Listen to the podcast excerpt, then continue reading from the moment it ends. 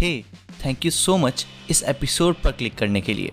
अगर आपको ये पॉडकास्ट और इसके एपिसोड्स पसंद आते हैं तो मेरे पास एक एक्सक्लूसिव एपिसोड है आपके लिए, जो है स्टोरी ऑफ यूनिवर्स के बारे में। आई एम श्योर कि आपको यह एपिसोड बहुत ज़्यादा पसंद आएगा। इस एपिसोड को आप जस्ट निन्यानवे रुपीस में एक्सेस कर सकते हैं।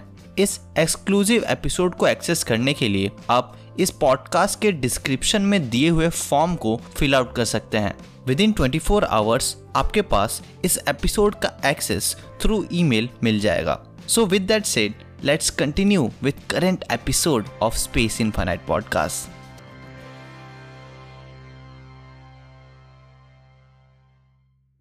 Hey guys and welcome to space infinite. And आज के इस एपिसोड में हम डिस्कस करने वाले हैं बिग बैंग के बारे में। सो so, जैसा कि हम जानते हैं कि बिग बैंग एक ऐसी थ्योरी है जो कि हमारे ऑब्जर्वेबल यूनिवर्स यानी कि वो यूनिवर्स जिसको हम जानते हैं उसके बारे में, यानी कि उसके एग्जिस्टेंस को एक्सप्लेन करता है, और इसी के बारे में ये थ्योरी है। सो so, एक लॉ है हबल लिमिटेड लॉ, जो कि स्टेट करता है कि गैलेक्सीज जो यूनिवर्स में हैं वो एक दूसरे से दूर होते जा रही हैं। इसको मेजर कैसे किया गया? इसको मेजर किया गया रेड शिफ्ट को मेजर करके। अब रेड शिफ्ट एक ऐसी टेक्निक है जिसकी मदद से हमको ये पता लगता है कि कोई भी ऑब्जेक्ट यूनिवर्स में हमसे दूर जा रहा है या पास आ रहा है। बेसिकली रेड शिफ्ट से हमें ये पता लगता है कि कोई भी ऑब्जेक्ट जैसे कि स्टार्स या गैलेक्सीज जो यूनिवर्स में प्रेजेंट हैं वो एक्चुअली में हमसे दूर जा रही हैं या फिर वो हमारे पास आ रही हैं। तो इससे हमें ये पता लगा, जब हमने ये ऑब्ज़र्व किया कि गैलेक्सीज हमसे दूर जा रही हैं, और जब हमने टाइम को रिवर्स किया यानी एक्स्ट्रापोलेट किया, तो हमको ये समझ आया कि पास्ट में ये जो गैलेक्सीज थे, ये जो स्टार्स थे, ये एक्चुअली में कंपैरेटिवली ज़्यादा पास होंगे। और जैसे ही हमने इसको और पीछे किया, जब मॉडल्स को स्टडी किया यूनिवर्स के, तो हमको ये समझ आया कि एक पॉइंट ऑफ टाइम में जो यूनिवर्स था वो एक स्मॉल पॉइंट पर था। मतलब कि हर चीज़, यूनिवर्स की हर एक चीज़ एक स्मॉल पॉइंट पर थी, एक सिंगुलैरिटी पे। इसी को बोलते हैं बिग बैंग सिंगुलैरिटी। तो इससे आइडिया इमर्ज हुआ कि हो सकता है या फिर मोस्ट प्रोबेबली यूनिवर्स एक पॉइंट से एक्सप्लोड हुआ जिसको बिग बैंग कहा जाता है, और इवेंचुअली फिर सब एटॉमिक पार्टिकल्स वगैरह बने। उसके बाद फिर क्लाउड्स जिसको हम जिनको हम नेबुलास कहते हैं ये बने, इनके कॉम्बिनेशन से फिर स्टार्स बने, स्टार्स के कॉम्बिनेशन से गैलेक्सीज, ब्लैक होल सब बने, और इवेंचुअली यूनिवर्स ऐसा बना। लेकिन जितना हम यूनिवर्स को स्टडी करते हैं उससे हमें ये भी पता लगता है कि यूनिवर्स में जो बैरियोनिक मैटर है, बैरियन से बना हुआ, यानी कि हर एक मैटर, स्टार्स, हम, आप, प्लैनेट्स वगैरह, मून्स, एस्ट्रॉइड्स, हर चीज़, ये जो हर मैटर है ये यूनिवर्स का सिर्फ फोर परसेंट कंसिस्ट करते हैं। इनको बैरियोनिक मैटर कहते हैं। और मोस्टली जो यूनिवर्स है वो डार्क एनर्जी और डार्क मैटर से बना हुआ है, जिनके बारे में हम हार्डली कुछ जानते हैं या फिर मोस्ट प्रोबेबली कुछ भी नहीं जानते हैं। हम बस प्रेडिक्ट करते हैं कि ये इनसे बने हैं या फिर इनका बिहेवियर ऐसा है। हम उनके बारे में ज़्यादा कुछ नहीं जानते हैं। लेकिन फ्रेंड्स, क्या बिग बैंग इकलौती ऐसी थ्योरी है जो कि यूनिवर्स के फॉर्मेशन या फिर यूनिवर्स की एग्जिस्टेंस को समझाती है? नहीं, एक और थ्योरी थी जिसको बोलते हैं स्टेडी स्टेट मॉडल। तो इस थ्योरी को मतलब मोस्ट प्रोबेबली नकार दिया गया साइंटिफिक कम्युनिटी में। क्यों? क्योंकि इसके इसको प्रूव करने के लिए कुछ ठोस एविडेंस नहीं थे, जिस जैसे बिग बैंग को प्रूव करने के लिए थे।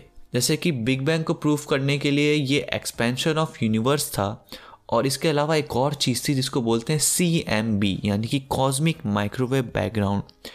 एक ऐसी रेडिएशन है यूनिवर्स में जो कि हर जगह फैली हुई है, और इस रेडिएशन को बोलते हैं कॉस्मिक माइक्रोवेव बैकग्राउंड, जो कि हमेशा से माना जाता है यूनिवर्स में है। बेसिकली ये वो पास्ट की रेडिएशन है जो यूनिवर्स के फॉर्मेशन से बनी थी, यानी कि ये बिग बैंग का प्रूफ है। जो बिग बैंग हुआ था उससे जो एनर्जी रिलीज़ हुई थी उससे ये कॉस्मिक माइक्रोवेव बैकग्राउंड बना है। फ्रेंड्स यहाँ पर एक और कॉन्सेप्ट आता है कॉस्मिक होराइजन का। जैसा कि अर्थ पे होराइजन होता है जिसके पार, जैसे सूरज डूब गया, होराइजन के पार डूब गया ऐसे बोलते हैं हम, वैसे ही यूनिवर्स में भी कॉस्मिक होराइजन होता है। अब ये होराइजन बहुत ही बड़े स्केल पे है। अब कॉस्मिक होराइजन इसको हम ऐसे ले सकते हैं बिग बैंग के रेफरेंस में कि इसमें दो टाइप के होराइजन्स हैं, क्योंकि यूनिवर्स करीब तेरह पॉइंट आठ बिलियन ईयर्स पहले फॉर्म हुआ था। जब हमने ये मेजर किया कि जो एक्सपेंडिंग यूनिवर्स है, अगर हम इसको बैकवर्ड करें तो ऐसा पॉइंट जहाँ पे मतलब यूनिवर्स एक पॉइंट बन जाए, तो वो पॉइंट कितने टाइम पहले आया होगा, मतलब बिग बैंग सिंगुलैरिटी आखिर कितने टाइम पहले आई होगी, तो वो टाइम निकला था तेरह पॉइंट आठ बिलियन ईयर्स पहले। इसलिए हम कहते हैं कि यूनिवर्स तेरह पॉइंट आठ बिलियन ईयर्स पुराना है। तो यहाँ पर कॉस्मिक होराइजन का मतलब क्या है, क्योंकि जो स्पीड ऑफ लाइट है वो यूनिवर्स में सबसे फास्टेस्ट चीज़ है, कुछ भी मतलब लाइट से फास्ट नहीं जा सकता, और लाइट की स्पीड है करीब three lakh approximately three lakh kilometres per second. So क्योंकि लाइट की स्पीड फाइनाइट है, इनफाइनाइट नहीं है, तो लाइट फाइनाइट टाइम में फाइनाइट स्पीड से फाइनाइट डिस्टेंस ट्रेवल कर सकती है यूनिवर्स में, है ना। इसका मतलब कि अगर यूनिवर्स लाइट की स्पीड से ज़्यादा फास्ट एक्सपैंड हुआ था तो मोस्ट प्रोबेबली एक्चुअल यूनिवर्स बहुत ज़्यादा बड़ा है उस यूनिवर्स से जिसको हम ऑब्जर्व करते हैं। और क्योंकि यूनिवर्स ज़्यादा बड़ा है जितना हम ऑब्जर्व करते हैं, तो ऐसे रीजन्स यूनिवर्स में जो कि हमसे बहुत ही ज़्यादा दूर हैं, वहाँ से जो लाइट्स निकली थी, मतलब उन रीजन से जो लाइट्स निकली थी, वो लाइट्स आज तक हमारे पास पहुँच ही नहीं पाई हैं, क्योंकि यूनिवर्स के पास इतना समय ही नहीं था कि वो लाइट्स हम तक ट्रैवल कर पाए। मोस्ट प्रोबेबली वो अभी रास्ते में ही है। तो यूनिवर्स इतना ज़्यादा बड़ा है, और क्योंकि ये जो रीजन्स हैं वो बहुत ज़्यादा दूर है हमसे, तो हो सकता है क्योंकि यूनिवर्स एक्सपेंडिंग है तो ये लाइट्स हम तक शायद पहुंच ही ना पाएं। तो इसको हम बोल सकते हैं कॉस्मिक होराइजन ऑफ पास्ट, मतलब यूनिवर्स के पास्ट का कॉस्मिक होराइजन। सिमिलरली क्योंकि यूनिवर्स एक्सपेंडिंग है, तो फॉर एग्जांपल आप मान लो कि हमारा कोई नियर बाय गैलेक्सी है, वो हमसे धीरे धीरे दूर जा रहा है, और ये जो डिस्टेंस है ये कांस्टेंट स्पीड पर नहीं बढ़ रही हमारी गैलेक्सीज़ के बीच में, ये डिस्टेंस एक्सेलरेटिंग स्पीड के साथ बढ़ रही है। मतलब कि वो गैलेक्सी हमारी गैलेक्सी से दूर जा रही है, लेकिन वो हमसे और फास्ट स्पीड से दूर जा रही है। इसका मतलब कि एक पॉइंट ऐसा आएगा कि वो गैलेक्सी हमारी गैलेक्सी से लाइट की स्पीड से भी ज़्यादा फास्ट स्पीड से दूर जाएगी। और सिमिलरली बाकी जो रीजन्स हैं यूनिवर्स के, वो हमसे ऐसे ही धीरे धीरे और दूर होते जाएंगे।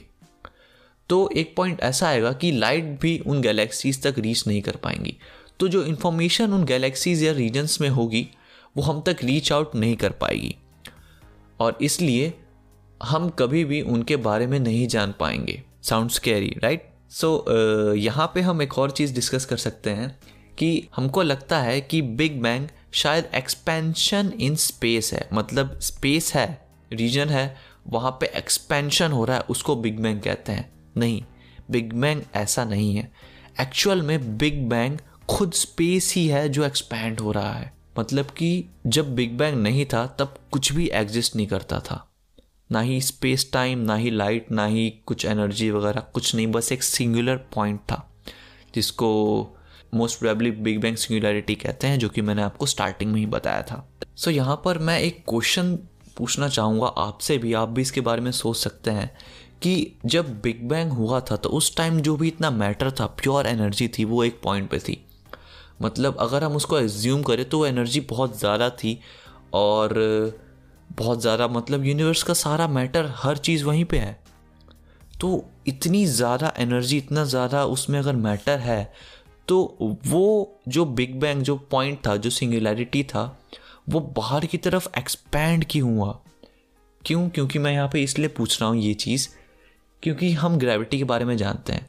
तो कोई भी ऑब्जेक्ट में जितनी ज़्यादा ग्रेविटी होगी वो उतना ही ज़्यादा और मतलब ग्रेविटेशनली स्ट्रॉन्ग होगा और कोलैप्स करेगा।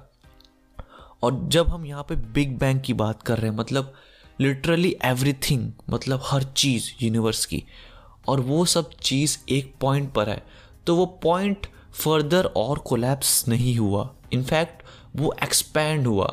इसका मतलब हो सकता है मोस्ट प्रोबेबली, क्योंकि इसका रीज़न ये है क्योंकि उस पॉइंट पर ग्रेविटी का कोई कॉन्सेप्ट ही नहीं था, मतलब ग्रेविटेशनल फोर्स कुछ होती है, कुछ भी नहीं था बेसिकली उस पॉइंट पर।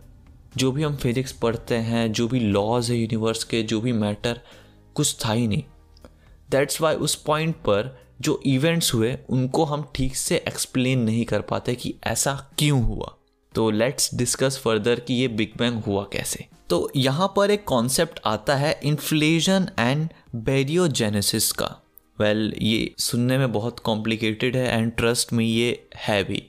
मतलब जब मैं इसके बारे में पढ़ रहा था तो मुझे भी लगा यार ये तो बहुत ही कॉम्प्लिकेटेड है, but I will try to explain this in simple words to you. So पहले हम एक डेफिनेशन समझते हैं, epoch, E P O C H, epoch, ये क्या होता है। तो by definition an epoch is a moment in time from which nature और situations change to such a degree that it marks the beginning of a new era or age।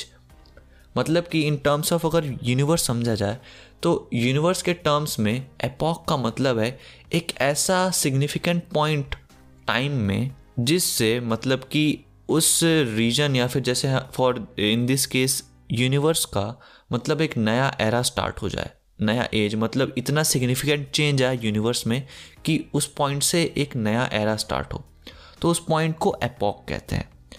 तो basically इस complete process में from big bang to present universe बहुत सारे epochs हैं। तो हम first of all discuss करते हैं जो इनिशियल एपॉक्स थे। तो जो फर्स्ट एपॉक था यूनिवर्स का वो था द प्लैंक एपॉक, फर्स्ट, जो कि बिग बैंग, जो सिंगुलैरिटी था, वहाँ से स्टार्ट हुआ। तो बेसिकली इस पॉइंट पर जब यूनिवर्स सिंगुलैरिटी था तो उस पॉइंट पर यूनिवर्स था बिल्कुल ही डेंस, हॉट और प्रेशर से भरा हुआ, और उस पॉइंट पर रैपिडली एक्सपैंड हुआ यूनिवर्स। और ये एक्सपेंशन कब हुई? एक सेकेंड के, मतलब ज़ीरो से ten to the power minus forty three part of a second, मतलब इतने कम टाइम में ये प्लैंक एपॉक कॉज हुआ।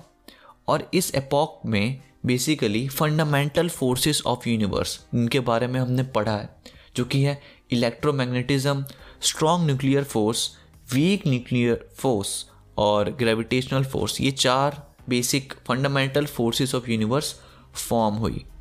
और इस पॉइंट पर यूनिवर्स कितना बड़ा था? यूनिवर्स था एक प्लैंक लेंथ जितना, that's why it's called it's called Planck epoch.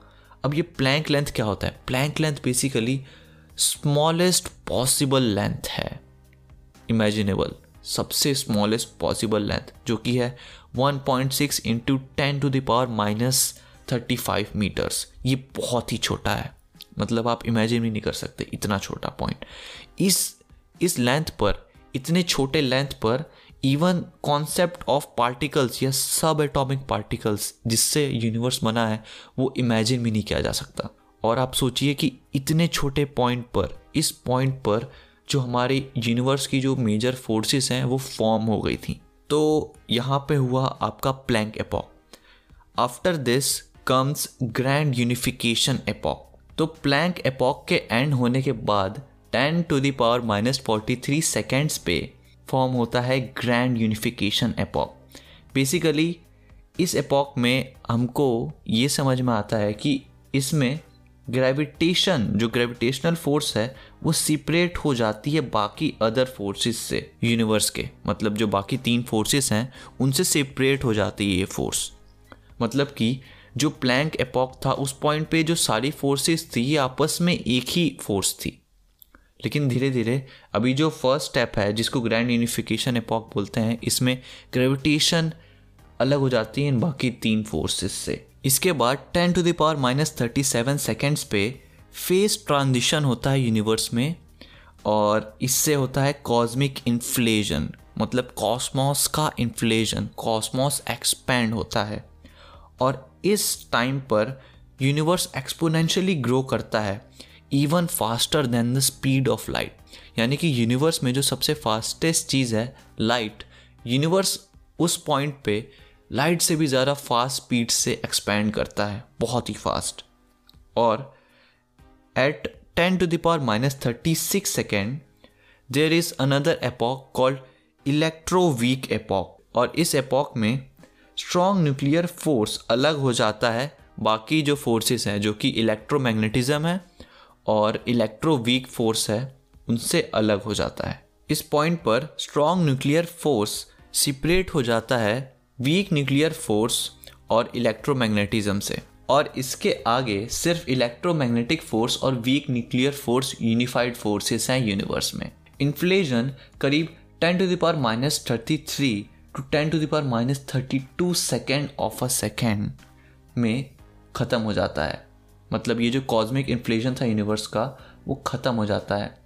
और फिर एलिमेंट्री पार्टिकल्स स्टार्ट हो जाते हैं फॉर्म होने, और इनके लिए सब एटॉमिक पार्टिकल्स की फॉर्मेशन ज़रूरी है।